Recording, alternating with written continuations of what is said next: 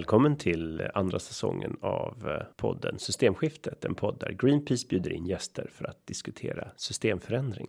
Jag heter Carl Schlyter och är värd och dagens gäst är Roland Paulsen som är docent i sociologi i Lund och dessutom skrivit flera intressanta böcker om vår relation till arbete, arbetsliv och hur vi människor mår beroende på hur vi har denna relation. Du är hjärtligt välkommen hit. Tack. Och det här är ju ett ämne som jag tycker är väldigt intressant. Vi har haft ett tidigare avsnitt med Christer Sanne där vi diskuterade just arbetstidsförkortning och konsumtionseffekterna då. Eh, men det finns så mycket mer kring arbetslivet som faktiskt påverkar både klimat, inre och yttre. Kan du ta upp några aspekter som du tycker är mest intressant med din forskning? Ja, alltså min senaste bok Tänk om handlar om hur vi som människor mår. För ofta när vi eh, ja, i, i, dagens miljödebatt kan det ibland framstå som att ja, vi har ett fantastiskt samhälle för oss människor. Det är bara så synd att det går ut över naturen i övrigt. Eh, och där försöker jag skärskåda det argumentet lite grann. Och eh, det man kan säga väldigt sammanfattat är att eh, det inte ser ut som att eh, det här samhället är så bra för oss människor heller.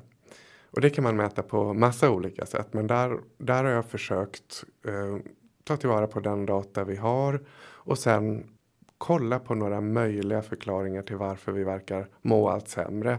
Och det är ju ett stort mysterium för samhällsvetenskapen och medicinen i stort. Så att det handlar egentligen om mer än vårt förhållande till arbete. Men arbetet kommer in även där skulle jag säga. Ja, men just även ekonomisterna då tycker ju att eh, det finns en koppling mellan ökad tillväxt och ökat välmående. Och, och det är ju sant, eh, särskilt när man inte har någon mat på bordet och är extremt fattig och så vidare. Det, det, upp till en viss gräns så finns det en väldigt tydlig koppling mellan ökad inkomst, men sen sjunker den kopplingen allt mer och det är på de nivåerna samhället befinner sig, även om vi inte har fördelat det tillräckligt rättvist för att det ska komma alla till del ännu. Ja, precis. När man gör de lyckomätningarna då så brukar man säga att det är kring en tillväxtnivå som vi hade ungefär på 70-talet som det där planar ut. och kanske till och med blir negativt om man ska se på till exempel amerikanska siffror. Ehm, det jag gör i den boken är att försöka titta inte bara på hur vi mår bra utan hur vi mår dåligt. Och då är det lite andra mått som man utgår ifrån. Så i Sverige har vi faktiskt ganska bra data på det. Vi har frågat 11, 13 och 15-åringar ända sedan 80-talet om väldigt konkreta problem som till exempel sömnlöshet eller nervositet eller nedstämdhet. Och där kan man jämföra med hur ungdomar svarar ja, alltså idag jämfört med då. Och vi ser att eh, om vi tar ett problem som nedstämdhet så är det siffrorna ökat ungefär trefalt i andel ungdomar då som uppger att de har problem. Även ett sånt konkret problem som sömnproblem har också ökat och fördubblats ungefär. Och det där gäller både flickor och pojkar även om flickor alltid är hårdast drabbade. Och det, det väcker massor med frågor. Hur kan det komma sig? Vad är det som gör att barn mår sämre? Och de har ju inte ens börjat arbetslivet, så det är någonting i samhället då som eh, faktiskt påverkar barnen eh, från antingen det eller andra faktorer och det är nog olika om man pratar sömnbrist eller nedstämdhet det kan ju vara olika skäl också dessutom. Ja, absolut. Alltså vi, vi ser även bland vuxna en, en ökning vad det gäller till exempel nervositet och oro. Men av någon anledning har vi inte lika bra data för eh, vuxna. Däremot har vi bra eh, siffror från WHO där de jämfört länder. Och där har vi också ett sånt mysterium tycker jag. Eh, där det visar sig att när man, när man kollar på de vanligaste psykiatriska diagnoserna. Men då i gigantiska enkäter. Alltså där man gått ut till hundratusentals människor runt om i världen och försökt fastställa den här andelen av befolkningen har någon gång haft problem med generellt ångestsyndrom eller eh, depression eller social ångest eller vad det nu är, de vanligaste diagnoserna. Det man ser då är att det faktiskt är höginkomstländerna som rakt igenom har störst problem. Det finns bara ett undantag och det är eh, separationsångest. Där lär ligger låg och eh, mellaninkomstländer lite högre.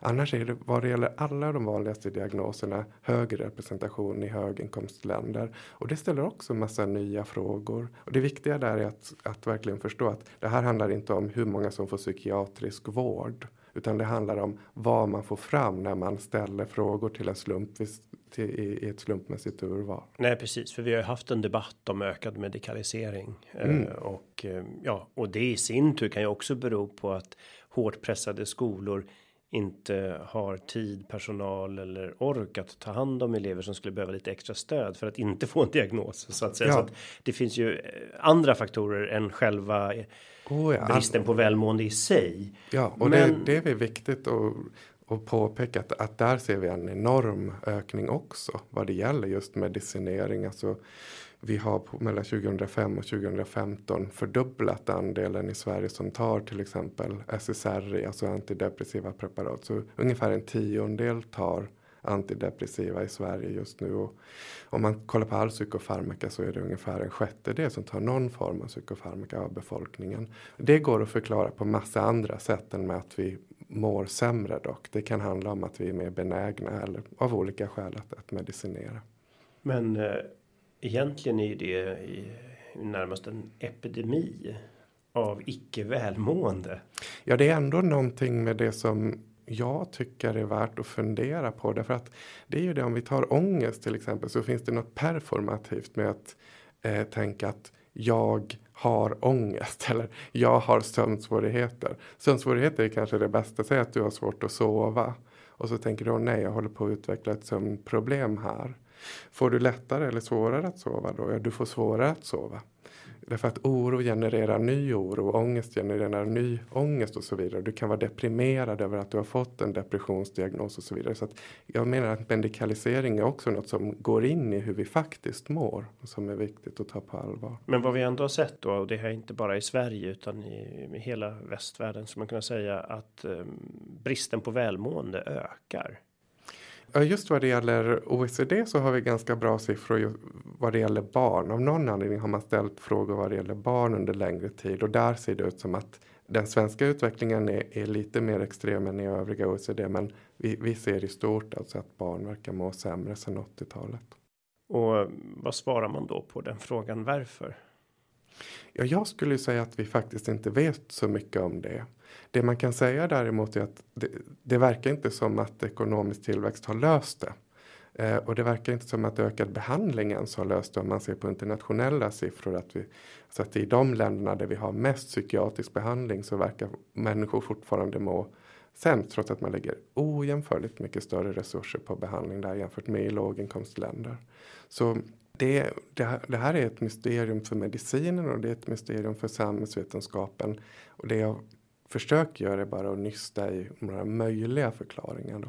Och här har jag ju pratat med läkare också tidigare som det verkar ju även som att många av de fysiska symptom, alltså sjukdomar som är rent fysiska så att säga, men att de också ganska ofta har en koppling till en psykiatrisk diagnos i grunden som får en att kroppen att må dåligt. Ja, absolut. Det, det psykosomatiska verkar ju verkligen hänga ihop och det finns en mängd olika mysterier där som till exempel att när vi haft en större ekonomisk nedgång som i finanskrisen 2007-2008 eller den stora depressionen långt tidigare så verkar det som att stressrelaterade sjukdomar, hjärt och kärlsjukdomar framförallt har, har gått ner. Alltså när vi fått en riktig kris i tillväxten och, och där det inte längre varit lika stigmatiserat att, att vara arbetslös. Och återigen, vad, vad beror det på? Ja. Jag funderar lite grann på en skillnad jämfört med när jag var liten och gick i skolan. Det var att man kunde misslyckas. Man fick ofta en andra chans eller man fick stöd. Och om man inte fick ett jobb så kände man att jag halkar inte efter på alla områden. Det, det finns annat viktigt att göra och samhället ställer upp för mig idag när man pratar med skolelever så tycker jag ofta att man möter att ja, men den här tentan är otroligt viktig. Annars så får jag inget bra kursbetyg och just man får liksom aldrig chansen att misslyckas och varje misslyckande tror man leder till sämre liv framöver. Är det här någonting som man har kunnat påvisa påverkar hälsan? Tyvärr har vi mest korrelationsstudier så det, det där med kausalitet blir ju direkt svårare. Men Folkhälsomyndigheten har, eh, jag tror det är 15 år ungefär, frågat om skolstress. Alltså hur elever då upplever skolan och mår dåligt i relation till den. Och den har ju ökat. Det, det är solklart utifrån deras siffror. Så det, det är som du säger, det är någonting som verkar göra att rädslan för att misslyckas har ökat. Och där eh, tror jag inte att det är särskilt spekulativt att till exempel peka på att det är allt fler som hamnar utanför i vårt samhälle. Och även konsekvensen av att hamna utanför är ju värre. Vi har ju sett också rent ekonomiskt så gör ju eh, regeringens budgetar innehåller ju en fördelningspolitisk analys oftast. De har ju avskaffat det vissa år, men mm. um, och där ser man ju då att den grupp som haft absolut sämst ekonomisk utveckling. Det är de med ohälsa. Mm.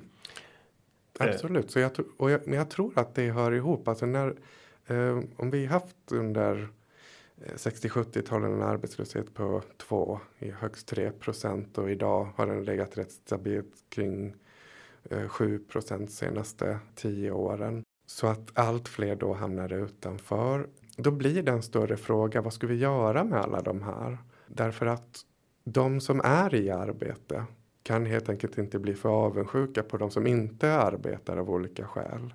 Och då måste man helt enkelt skruva åt lite grann. Jag, jag intervjuade faktiskt eh, eh, Sven-Otto Littorin om det här någon gång. Om, för han var ju ansvarig för hur Arbetsförmedlingen just började tvinga arbetslösa till massa meningslösa åtgärder i allt högre grad. Och hans förklaring var just det här. Alltså det handlar om de som arbetar främst. Hur ska de klara sig för att bli omotiverade? Så både vad det gäller arbetslösa men också som du säger, vilket är mycket mer förbryllande, sjuka människor får inte bli för bekväma i hur de har det. Därför det, bara det räcker egentligen för att den allmänna moralen eh, ska hotas. Och det är ju inte du som anser så utan du beskriver ett fenomen som finns i samhället. Mm. Hur skulle man kunna ändra på det. Jag var själv inskriven hos Arbetsförmedlingen för två år sedan ungefär. Eh, men jag hade ändå ingen rätt att få några ersättningar så de, jag behövde heller inte tvingas till något för, för, för att jag fick ändå inga pengar. Mm. Eh, men ehm, ja, då fick jag förstå regelverket och se vilka enorma krav som ställs på den som inte har jobb. Ibland kan de till och med vara högre än den som har jobb. Man får ju till exempel ingen semester och så där.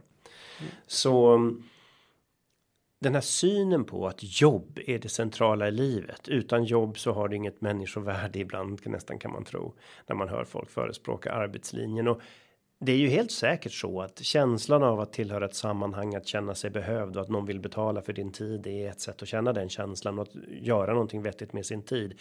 Allt det där, det finns ju bra bevis för att det är nyttigt för oss att känna den samhörigheten. Men just det här betalda arbetslivet, att sätta det i centrum för all mänsklig aktivitet. Eh, kan det finnas någon orsak i den synen på de här biverkningarna så att säga? Ja, absolut. Alltså, jag ser det som att det, det fundamentala problemet ändå är kapitalismen. Alltså att det, den måste hela tiden växa och därför kan produktivitetsvinsten inte tas ut i form av kortare arbetstid eh, utan vidare utan man måste hitta på nya saker att producera hela tiden. Och det har vi ett avsnitt om. Det absolut första avsnittet för den här podden var just med Andreas Cervenko. Vi pratade om banksystemet och dess beroende av att det måste hela tiden växa. Skulderna måste hela tiden växa och de kan bara betalas med tillväxt. Att vi kan mm. inte slita oss loss ifrån det. Vi kan inte välja en annan utvecklingsväg om inte finanssystemet ska kollapsa. Så själva det ekonomiska system vi har valt är ju inte uppenbarligen anpassat varken för natur eller människor. Nej, precis, men utöver liksom den systemiska eh, dimensionen så finns då det här mer ideologiska Eh, som på, på ett politiskt plan handlar mycket om att arbete är bra oavsett vad därför att det ger skatteintäkter och det är genom skatteintäkter som vi finansierar välfärden. Det är ungefär så det brukar motiveras. Så i, i det paradigmet spelar det ingen roll vad det är för arbete. Det kan handla om produktion av krigsmateriel, vilket det gör i hög grad i Sverige. Det, det, spelar ingen roll, det viktiga är de där skatteintäkterna. Sen finns det ett mer psykologiskt plan också eh, som är väldigt internaliserat hos de flesta av oss där det handlar om att för att jag ska kunna slappna av så måste jag först göra rätt för mig. Och det där göra rätt är ofta någon form av arbete då. Så att eh, som jag ser det så sipprar det liksom ner då från det här rent materiella olika föreställningar som de flesta av oss bär på. Ja, när jag växte upp kallade man det för lutheransk moral, men jag vet inte hur mycket skuld han har i det egentligen. Kanske oskyldigt beskylld för det där. Jo, Luther hade absolut en idé om att man skulle följa sitt kall och så vidare, men han var samtidigt väldigt han hade, kunde fortfarande sortera mellan olika typer av arbete, så han var väldigt kritisk till finans och handel till exempel. Men det var inte John Calvin som jag tror spelar större roll för det här med mm. protestantiska arbetsetiken. Så det, det finns absolut någon, eh, något korn av sanning i det tror jag. Jag tänker det är också i vårt språkbruk det här att allt arbete är gott arbete. Jag är en arbetsgivare, inte arbetsköpare som hade varit en mer neutral benämning egentligen. Mm. Och eh, synen på att ett skapat jobb är politikens mål. Men om man tittar på historien, nästan all teknisk utveckling har ju faktiskt gjorts, eller nu överdriver jag. Men väldigt mycket av vår tekniska utveckling har faktiskt gjort för att bespara oss arbete, bespara oss tungt arbete, bespara oss tid för från arbete. Så att eh, hur kommer det sig att politikens huvudmål blir att skapa det vi rationaliserar bort? Vad finns det förklaring för till det? Ja, jag tror att Eh, det fundamentala problemet med politiken idag är att den utvecklats mer och mer mot förvaltning. Alltså att syftet mer är att rädda kapitalismen från sig själv än att på något vis transcendera det bestående och skapa ett nytt samhälle. Och det kan man se på hur en allt större del av politiken är upptagen av risk. Alltså att vi ska eh, rädda oss från olika saker. Och det kan handla om kriminalitet eller ekonomisk recession. Det kan handla om, om att överleva som art. Alltså det kan handla om miljöproblem också. Men det är hela tiden en, en eh, idé om vad vi vill bort ifrån. Ja, vi har ju klimatkris, ja. artkris. Vi har ju väldigt många systemiska kriser just nu. Mm. Men eh, det har jag också reagerat på. Jag tänkte särskilt på det den här veckan som vi spelar in det här avsnittet var det just en partiledardebatt i tv och när de debatterade miljö så handlade faktiskt samtliga partiers krav var att vi ska ha mer el. Vi ska ha mer grönt stål. Vi ska ha mer cement, men den ska vara grön och vi ska hugga mer skog, men det ska vara grönt. Att man eh, satte mer i fokus av allt. Ja, precis. Så vilka problem den handlar om, även klimatkrisen, så är målet ändå att livet ska fortsätta precis som det är. Ja, men det, det här gör jag ju så märkligt. Vad hände med gamla tiders drömmar om att drömma om någonting bättre, att ha en vision om en bättre framtid. Det var ju det som fick massmobilisering för över hundra år sedan när folk kämpade för rösträtt och avskaffat slaveri. Man såg en dröm om större frihet, en mm. bättre livskvalitet. Men nu är det bara att ja, nu har vi en massa problem som hopar oss över oss och vi försöker undvika dem och ducka för dem snarare än att när vi duckar. Vad ser vi då? Hur kan livet bli bättre? Vilka friheter kan öka även när vi respekterar systemgränser? Men det hör man ju otroligt sällan politiken prata om. Ja, verkligen. Och jag tycker även när eh, politiken blir som mest visionär. När man till exempel pratar om frågor som ligger mig nära om hjärtat som kortare arbetstid eller försök med universell garanterad basinkomst. Så finns det en tendens nu att okej, okay, det här kan nog vara en bra idé, men vi gör ett experiment först. Så kan vi sedan mäta vad utfallet blev. Och sen kan vi kolla på de siffrorna och sen kanske vi kan implementera det i lite större skala och så vidare. Alltså att vad vi än tar oss för så vill vi på något vis veta utfallet. Och att ta en risk har plötsligt blivit oansvarigt i sig. Medan som jag ser det så har politiken alltid handlat om att ta risker, att göra någonting nytt. Inte för att man vet vilket utfallet kommer bli nödvändigtvis utan för att det kan finnas en etisk dimension i olika reformer. Alltså att man till exempel då tidigare genomfört, vad vet jag, rösträtt för kvinnor eller byggt ut sociala skyddsnät eller kortat arbetstiden till åtta timmar och så vidare.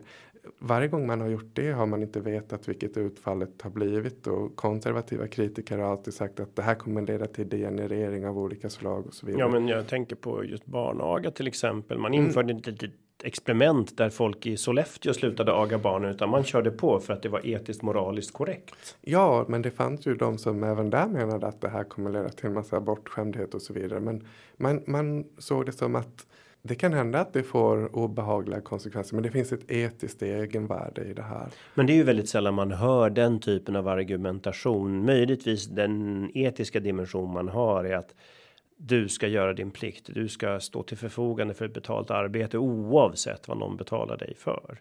Ja, oh ja, där menar jag att det, det, är en del av en mycket större problematik som har med hela moderniteten att göra. Att, om vi ta, ska ta klimatkrisen igen så hur den diskuteras är ju väldigt ofta i form av olika siffror.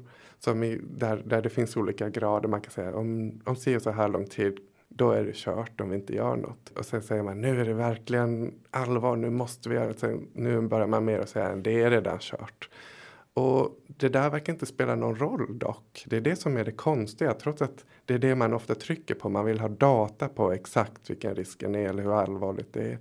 Så verkar det inte som att det har någon större mobiliserande effekt. Och där menar jag att det finns liksom en, en större kris här som har att göra med att vi bryr oss så lite om den etiska dimensionen. Att, att uh, klimatkrisen det är, det är en kris så fort det påverkar människan. Men om det dör ut massa arter och så vidare då är det inte nödvändigtvis en kris så länge det inte påverkar ekosystem i allt för hög grad så att det på något vis påverkar människan. Men det är i och för sig en absurd tanke att, att tro att vi kan leva vidare i kollapsade ekosystem. men, men, men jag förstår hur du tänker. Ja. Men då blir det ju intressant det här att här kanske vi har en delförklaring ändå. Att politiken är så oerhört inriktad på att förhandla budgetposter en miljard hit eller dit. Att förändra teknik hit eller dit. Den handlar om tekniska förändringar. Mm. Budgetjusteringar. Den handlar inte om vision, ideologi, etik eller moral. Utom i några begränsade fall då. Ja. Och, och, särskilt inte och de få dimensioner av etik och moral vi har det är mer på privatplanet, inte på systemplanet och då vågar man inte genomföra de här stora reformerna som man en gång vågade. Men hur, hur hittar vi tillbaka? Hur motiverar man någonting så läskigt som en moralisk, etisk eller värderingsmässig förändring? Hur, hur kan en politiker motivera det? Eh, jag har försökt att, att skapa en mer historisk syn på det här är vad politiken har gjort tidigare. Så det här var risker som tidigare generationer har tagit. Det har plötsligt stannat av. Varför ska det stanna av? Jag försöker gå den vägen och man tar arbetstidsfrågan då så kan man säga att det är på mer än 40 år nu knappt hänt någonting. Eh, Några extra föräldraledighetsdagar? Ja, det har vi fått absolut. Men det är ju inte i närheten av i proportion då till hur mycket mer produktiva vi blivit. Nej, alltså jag tänkte också på det att vi har ju blivit dubbelt så produktiva sen när jag föddes. Ja. Men arbetstiden är densamma. Ja, precis. Och när man ställer det i den dagen så kan man lösa upp lite grann av de här nästan inristade argumenten om att ja, fast hur ska det gå med välfärden då? Vi måste ju ha skattepengar och annars så kommer inte barnomsorgen fungera och så vidare. Om man bara kan säga att okej, okay, det finns kostnader och det är nästan vad all ekonomisk politik handlar om idag. Men det finns också en ökad rikedom som har att göra med de här stigande produktivitetsvinsterna. Och den rikedomen har ökat så här mycket varför kan vi inte göra någonting av den? Hur kommer det sig att den bara ökar och ökar utan att det leder till att vi får någon som helst förbättring egentligen av vad det innebär, alltså kvalitativ förbättring av livet utöver att vi kan konsumera mer. Och sen blir ju den då på grund av banksystemets funktion mer och mer ojämlikt fördelat. Vi har ju sett i de flesta länder då har ju 0,1 eller 1 procent av befolkningen fått en allt högre del av den här mm. effektiviseringsvinsterna då. Ja, absolut. Det blir nästa fråga. Vart går de här produktivitetsvinsterna? Går de till högre löner? Ja, det, under flera decennier har de knappt gjort det alls i Sverige. Men faktum är att, att Eh, löneandelen av BNP har ju minskat sedan 1980 i princip varje år. Ja, så vart går de då? Ja, kanske till kapitalavkastning då. Och kapital ägs ju inte jämnt i Sverige trots att det ibland framstår som att vi alla är kapitalister i och med att vi tvingas pensionsspara.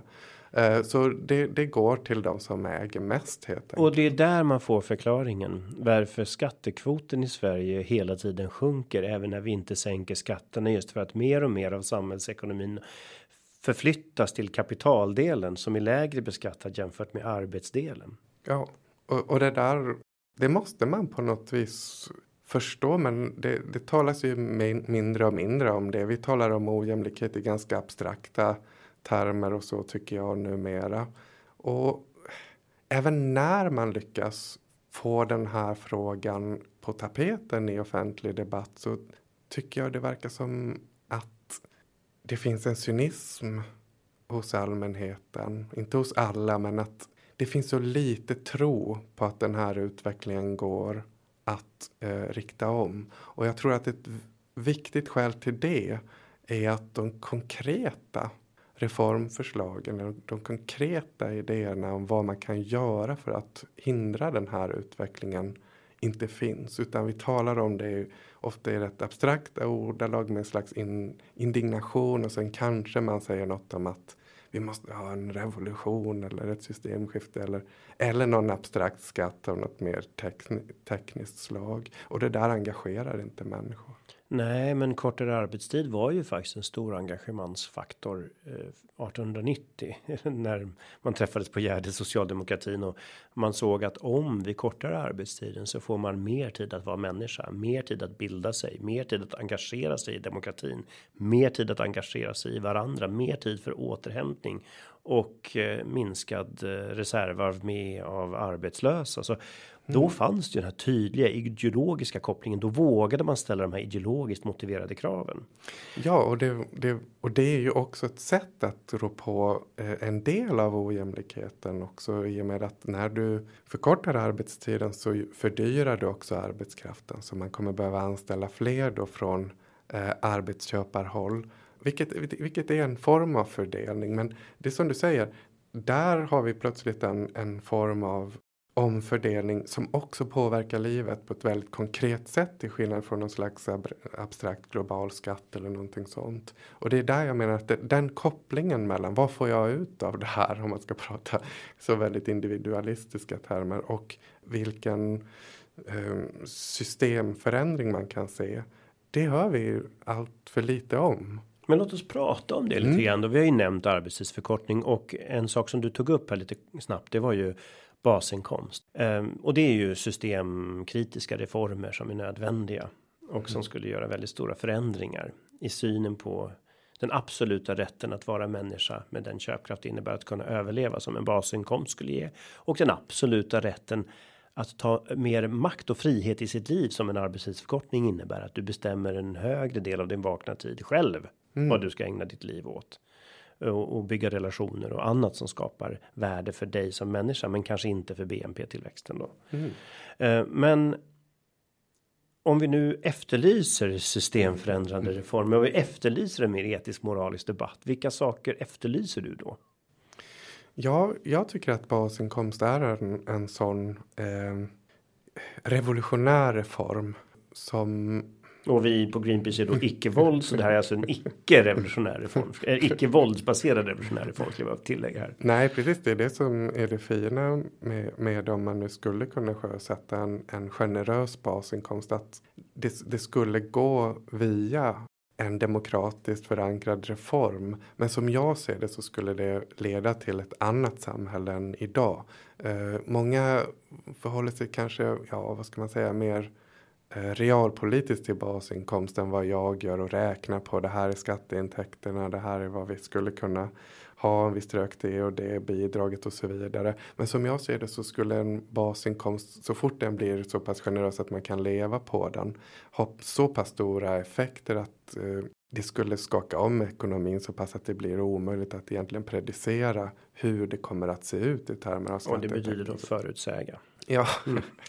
precis. Jag får ta forskaren tillbaka till jordklotet här lite för, för jag, bara Det viktigaste som jag ser det, det är det här att många inom basinkomstförespråkare ser det som att vi människor tycker om att arbeta så vi kommer att fortsätta arbeta oavsett vad. Jag tror att det finns, att, att det ligger något i det. Men det Uh, lönar... det, förlåt om jag avbryter där bara. Ja. Och det har vi ju också sett empiriskt bevisat. Richard Nixon av alla människor på jorden införde faktiskt ett basinkomstförsök i USA när han var president.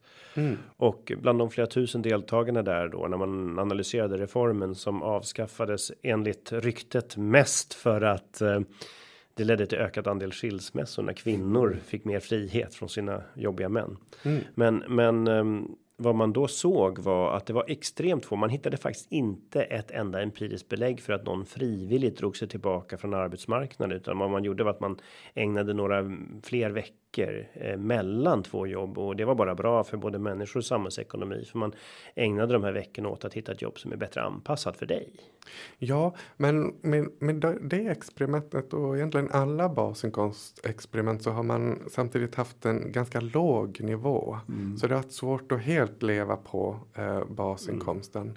Och där menar jag att om, om vi talar om en sån nivå som Philip van Parijs, en eh, flamländsk eh, sociolog som skrivit mycket om basinkomst. Han, han föreslår en viss procent av BNP som skulle innebära ungefär 14 000 kronor i Sverige per månad. Om man inför det eh, då har, man, då har alla människor sin egna strejkkassa helt enkelt. Man måste inte gå till jobbet. Eh, utan man, man, är, man har en garanterad inkomst oavsett vad och man behöver inte gå till någon försäkringskassa eller arbetsförmedling eller så fylla i massa formulär utan du får det oavsett vad. Jag ser det inte som att vi kommer vilja ägna oss åt det lönearbete som vi har idag lika mycket i ett sådant samhälle. Och skälet till det, ja, det finns en mängd olika data man kan peka på där. Men om man till exempel frågar människor vad de skulle göra om de vann så mycket på Lotto att de aldrig mer behöver jobba. Så säger de flesta att de skulle vilja fortsätta arbeta på något vis. Men kanske då med ett annat arbete. Majoriteten säger att de vill arbeta med ett annat arbete eller sluta arbeta helt. Eh, och den majoriteten har ökat så idag är det ungefär bara en tredjedel som säger att de skulle vilja fortsätta med det jobbet de för tillfället har. Men det är inte det ganska tragiskt? Vi lever i en tid när vi kan producera allt vi behöver och två tredjedelar sysslar med någonting de egentligen helst inte skulle vilja göra. Jo, absolut. Jag tror att det är jag tror verkligen att det påverkar det här vi talade om inledningsvis, alltså hur vi mår. Och det är därför jag ser det som en så viktig reform. Men vad det skulle innebära är ju att väldigt många företag som idag lever på arbetskraft eh, eller egentligen på människor som är tvingade att ha deras jobb för att de inte har några alternativ. De företagen skulle gå omkull. Och, och vad eh, händer då? Är det ja. positivt eller negativt? Jag menar, jag kan tänka mig att en del av gigföretagen som betalar ett bud 40 kronor för en leverans skulle gå omkull rätt fort till exempel. Precis, och jag ser det som att det här ofta framställs det som ett problem. Hur ska vi klara det här? Tänk om folk jobbar mindre, men det är ju poängen att vi vill befria människor från den typen av jobb och vi vill sätta en press på arbetsköpare att uh, förbättra deras arbetsvillkor så pass att en människa som har den här garanterade basinkomsten ändå kommer vilja arbeta hos dem. Det är först då man kan tala om ett humant arbetsliv som jag ser det. Och så länge det finns ett FN-stadgans mål om att varje medborgare har efter landets eget ekonomiska förmåga mm. en rätt den absolut rätt att överleva och ha den ekonomiska standard som går att överleva på. Mm. Det är först då vi uppfyller FN-stadgan på riktigt kan man säga. Mm. Nu hör jag om det här hade varit live radio hade vår växel varit nerringd nu över folk som undrar. Men det här är helt orealistiskt. Det är utopiskt och vad ska hända? Och jag tänker minsann inte jobba medan någon annan ligger i hängmattan. Jag, mm. jag slås väldigt ofta av det att hängmattan är liksom det farligaste massförstörelsevapnet som finns i dagens politiska debatt. Det, det verkar vara det största hotet mot mänskligheten. Ja, jag ser det som att hängmattan är ofta ett mycket bättre alternativ än vad vet jag att jobba med eh, eh byråkrati som går ut över massa professioner eller att eh, ägna sig åt tobaksproduktion eller produktion av krigsmateriel eller vad, vad det nu är. Alltså att eh, mycket produktion gör ju faktiskt samhället sämre. Eh, ni som då undrar över hur ska det här finansieras och så. Vi kommer att komma tillbaka till den här frågan i ett senare avsnitt så eh, ni kan skicka mejl era frågor som vi ska försöka svara på i det avsnittet då. Men jag skulle bara vilja säga vad det gäller den frågan lite kort att jag tror inte att man kan säga att ja, men vi höjer skatten eller något sånt för, för att eh, besvara det, utan man skulle behöva dels kanske ändra vad man alls beskattar från mm, arbete bara kanske mer till omsättning i företag man kanske skulle behöva dra ner lönerna rätt rejält för de som tjänar mest idag. Och, och höja den för de som har tjänat sämst. Ja, det är också i den mån kapitalet uh, finns kvar efter en sån här reform. Så det, det, är det jag menar med att det är en revolutionär reform. Mm. Samhället skulle inte vara sig likt. Men som sagt, vi kommer komma tillbaka till detaljerna i hur det skulle kunna gå till. Men jag frågar efter förslag som skulle skapa stora förändringar och det här är ju ett tydligt sådant förslag. Mm. Du nämnde också det här med vad man gör på sin arbetsplats och en sak som jag osökt eh, tänker på då är någonting som kan stressa är det här att ha mål som inte går att uppfylla. Jag, jag tycker att eh, arbetsplatser som styrs av New Public Management där man detaljreglerar allting där uppifrån bestäms exakt vad du ska göra och även hur. Och sätter upp orealistiska mål som du aldrig kan nå det innebär att chefen får en väldigt stark roll, eh, väldigt stark makt. För om ingen når målen, då kan chefen alltid välja att den illojale ska sparkas. Mm. Ehm, vad finns det för forskning kring New Public Management och känslan av ångest och obehag inför att aldrig kunna nå målen som sätts för en?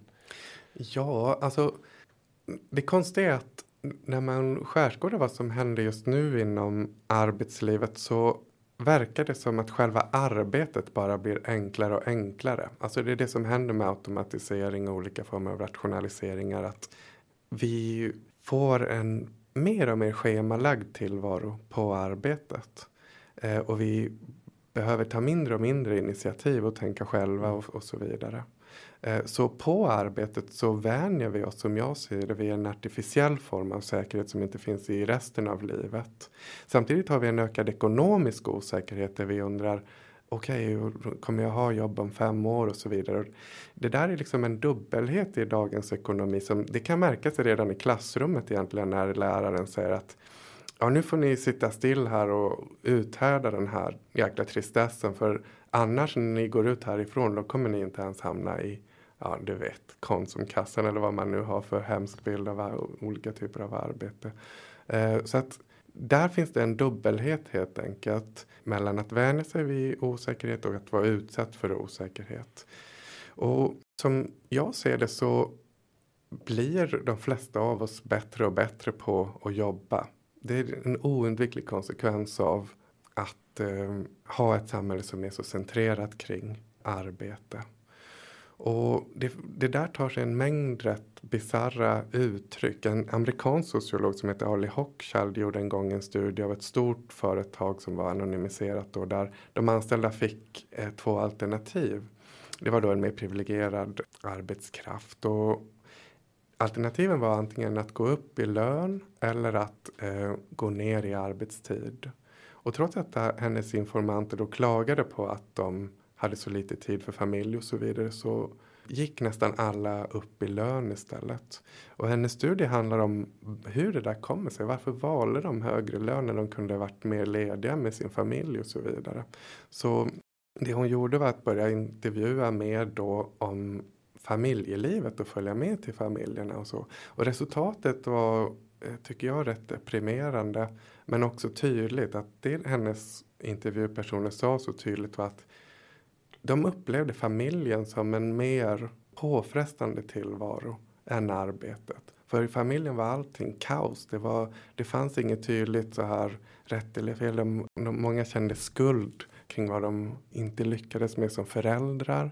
Och eh, på jobbet däremot så var det precis tvärtom. Det fanns en artighet, det fanns en chef man kunde gå till om man inte eh, var nöjd. Det fanns tydliga hierarkier och så vidare. Och man blev prisad om man lyckades med eh, det minsta allt var välstädat och så.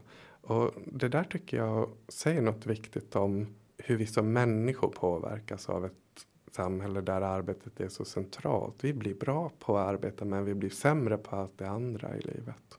Ja, precis, för då blir det ju. Man blir ju en sämre familjemedlem om man inte ger familjen den tid familjen behöver. Och, ja, visst.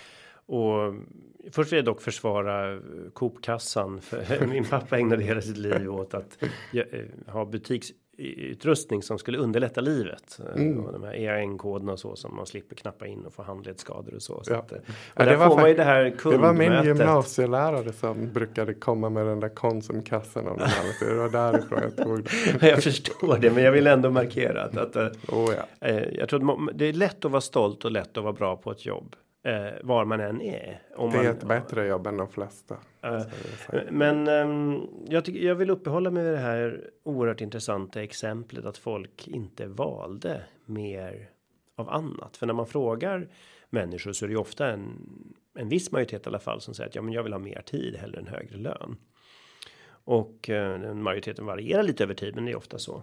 Ja, och, när man frågar på nationell nivå, ja, mm. alltså hur skulle du vilja ha? Alltså där har ju som institutet under lång tid mätt upp att en, en majoritet i Sverige för sex timmars arbetsdag. Absolut. Men det, det blir ju då intressant för mycket är ju självförstärkande. Om man tittar på oxytocinnivåerna i kroppen som då förstärks av hudkontakt att om man har hudkontakt med sin partner eller med sin bebis, har den på bröstkorgen och så, då då förstärker man det. Det blir ett självförstärkande beteende och skapar ett välmående.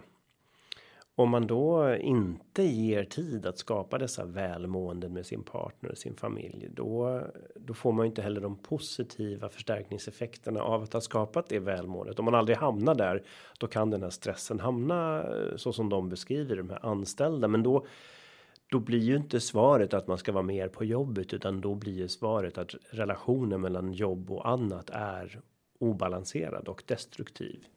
Absolut och där, där tycker jag faktiskt att ganska många även på vänsterkanten har en ganska endimensionell syn på det här. Uh, jag har rätt många kollegor som kan säga men jag älskar att arbeta. Det, nej, det är arbete jag tycker är kul och så vidare. Ja, men hur mycket tid har du haft att utveckla andra sidor i ditt liv? Mm alltså, överhuvudtaget i kulturen idag är det fascinerande hur bara att leva kan framställas som ett sånt gigantiskt problem i litteratur, i film och så vidare. Vi tröttnar aldrig på att läsa om problem som har, om folk som har psykiska problem eller om äktenskap som faller isär och så vidare. Det framstår nästan som något existentiellt, att det är omöjligt att leva tillsammans. Men jag tror att det ingår i ett sammanhang som vi är rätt blinda för. Och om vi då vill försöka göra någonting åt det här, då har vi pratat om kortare arbetstid, men jag ser kanske den större, större strukturella frågan är synen på arbete. Arbetar vi för att leva eller lever vi för att arbeta? Vilket jag tycker allt mer och mer det handlar om. Hur ska du med din yrkesroll och din vetenskapliga bakgrund kunna bidra till att förändra synen på vad livet är och borde vara och vad är det bättre livet? Ja, alltså jag tror att, att det skulle ge sig om det ekonomiska tvånget att arbeta lättades bara lite grann. Simon Weil, en, en fransk filosof, mm. säger att eh, ingen skulle acceptera att vara slav om det bara var för två timmar per dag. Mm, just så jag menar att så fort det utökas så blir det en vana så, så normaliseras det mycket ja, lättare. Människan har ju en enorm förmåga att anpassa sig. Mm. Och vi har då anpassat oss till det här samhället och slutat reflektera över om det är det vi borde göra. För vi har ju en enorm möjlighet till frihet från fysiskt och annat arbete jämfört med vad tidigare generationer har haft. Men vi, vi har inte utnyttjat den potentialen. Nej, och det är väldigt paradoxalt. därför för tidigare generationer, för ja, i, alltså vad ska man säga fram till 1800-talet bara har ju haft en helt annan syn på arbete eh, antiken med både Aristoteles och Platon såg ju arbete som något dåligt för människan. Att det var skälet till att de båda försvarade eh, den här väldigt begränsade demokratin de hade då där kvinnor och slavar inte fick delta. Eh, därför att kvinnor och slavar arbetade. Det var problemet och arbete var fördummande. Sen med kristendomen, om man ska ta det här i väldigt stora svep så har vi väl haft en mer, vad ska man säga, att vi, vi sett på arbetet som ett nödvändigt ont helt enkelt. Det måste göras, men det gör det inte till en bättre människa. Att du måste hålla på och mjölka korna eller vad det nu är. Det bara måste göras. Även i kristendomen har det ju egentligen varit finare att dra sig undan arbete och gå i kloster och i en mängd andra religioner också för den delen. Sen under 1800-talet när industrialiseringen kommer igång och så vidare, då sker det ett skifte vad det gäller syn på arbete. Men det, det är en, det om man ser det historiskt så är det en ganska ung syn på arbete vi har. De flesta människorna i historien har sett det helt annorlunda. Men då kanske vi ska be folk att under sin semester se vad är det som växer på semestern? Vad, vad är det jag gör då som jag kanske borde göra mer av mm. och som känns som en nästan undanflyende lyx just då? Varför ska det vara en undanflyende lyx någon vecka om året? Varför inte låta det bli mer av ett normaltillstånd? Ja, och även där får man ju dock ha i bakhuvudet att vi är dåliga på semester. Jag menar, det har vi väldigt bra data på att det är alltid slutet av en längre semester både vid jul och sommarhalvåret som, som skilsmässorna åker i höjden ja, det kan ju bero på en mängd olika saker men eh, även där är det värt att ha i åtanke just att eh, det här att, att leva i, i stort utan att hela tiden ha ett arbete som bestämmer vad och varför jag lever. Det är också svårt. Det är också en utmaning. Om vi människor ska analysera vad som gör oss lyckliga så säger mycket av lyckoforskning att det är relationer det är en känsla av samhörighet. Mycket av det som man faktiskt ägnar sin fritid åt när man har den. Men eh, det som premieras, det är ju att jobba, producera, konsumera. Det är det hela samhällsekonomin och politiken är inriktad för. Mm. Vi har egentligen ingen som försvarar de icke monetära värdena, de Eh, produktiva värdena, även om det är orättvist för mycket av det man gör på sin fritid kan ju vara oerhört produktivt, men kanske inte för just ekonomin. Om vi då förutom kortare arbetstid och basinkomst, vad är det mer vi som vanlig människa kan göra för att ifrågasätta den här normen och logiken? Mm. Min doktorsavhandling handlar om vardagsmotstånd, alltså människor som på arbetsplatsen drar sig undan arbete. Och det kan man bara ägna sig åt som jag ser det om man ser det som etiskt försvarbart, vilket mina informanter då faktiskt gjorde. Alltså det är svårt att göra det i vård och omsorg till exempel, där man faktiskt gör någonting eh, som hjälper människor. Men väldigt många jobb idag är ju inte av den karaktären, utan eh, det kan rent av vara bättre att inte utföra dem. Och då tycker jag att man ska, ut, att man ska öva sig i det. Alltså det finns saker som vi som individer kan göra just för att vänja oss vid vår egna agens. Alltså vad det är att, att bryta mot regler.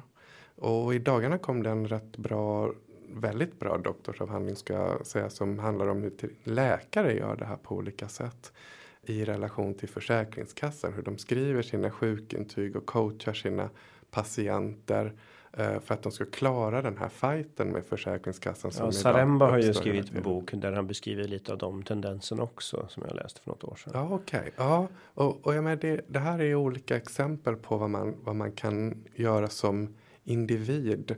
Jag tycker även arbete utanför lönearbetets sfär är otroligt viktigt och har ju visat sig ha väldigt stor potential också. Och här ligger Sverige långt efter många andra länder. Ja. I USA och Tyskland är det mycket vanligare med den typen av ideellt arbete än i Sverige. Ja, verkligen. Men även man ser på ja, internet och allt som uppstår där. Wikipedia till exempel har konkurrerat ut alla större uppslagsverk. Det är helt byggt på eh, ideellt arbete och så. Det, det finns en enorm kreativ potential i eh, att låta människor vara fria från arbetstvånget. Och ju mer den kan demonstreras på olika sätt här och nu desto bättre. Och kanske också att inte förhärliga att det är någon som alltid är sist kvar på jobbet eller andra symptom på överarbete. Ja, verkligen. Mm. Jag har en ytligt bekant som blev väldigt framgångsrik fondförvaltare och mycket rik. Eh, men han var ju chef för hela bygget och alla där i den världen jobbar ju folk väldigt hårt. Då installerade han en smyghiss. Han kunde smyga ut och vara med familjen och sen komma tillbaka vid åtta tiden på kvällen och låtsas gå hem då genom ytterdörren. Mm. Eh, det var hans taktik att hantera de här dubbla dilemmana. Men bättre är väl att eh, alla hyllar den chefen för att den gick hem tidigt den dagen. Det kanske är det som faktiskt skulle ändra normen mer. Ja, verkligen. Och det var det intressanta. De jag intervjuade för arbets, eh, den här eh, doktorsavhandlingen var människor som la mindre än hälften eller mer än hälften av sin arbetstid på privata aktiviteter.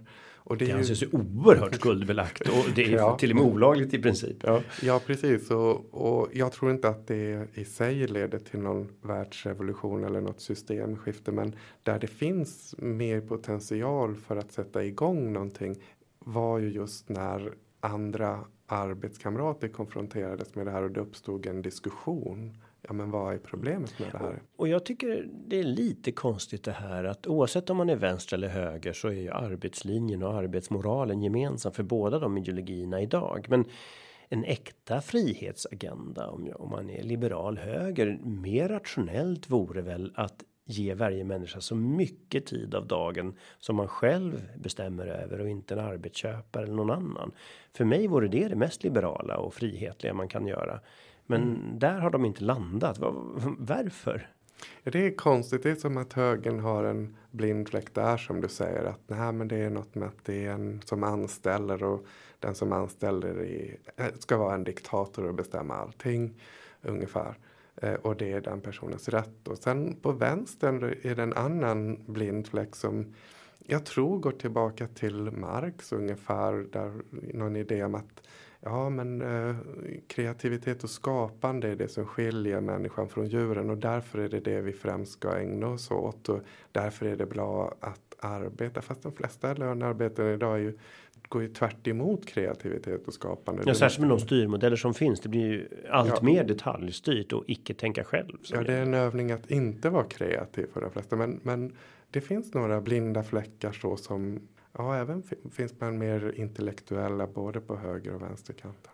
Ja, men eh, då kanske uppmaningen till våra lyssnare den här gången blir att var är din blinda fläck? Hur kan du drömma om något annat än bara gå till jobbet och konsumera för pengarna du fick? Mm. Eller har du något annat slutligt råd till folk här innan vi lägger på? Ja, alltså egentligen så.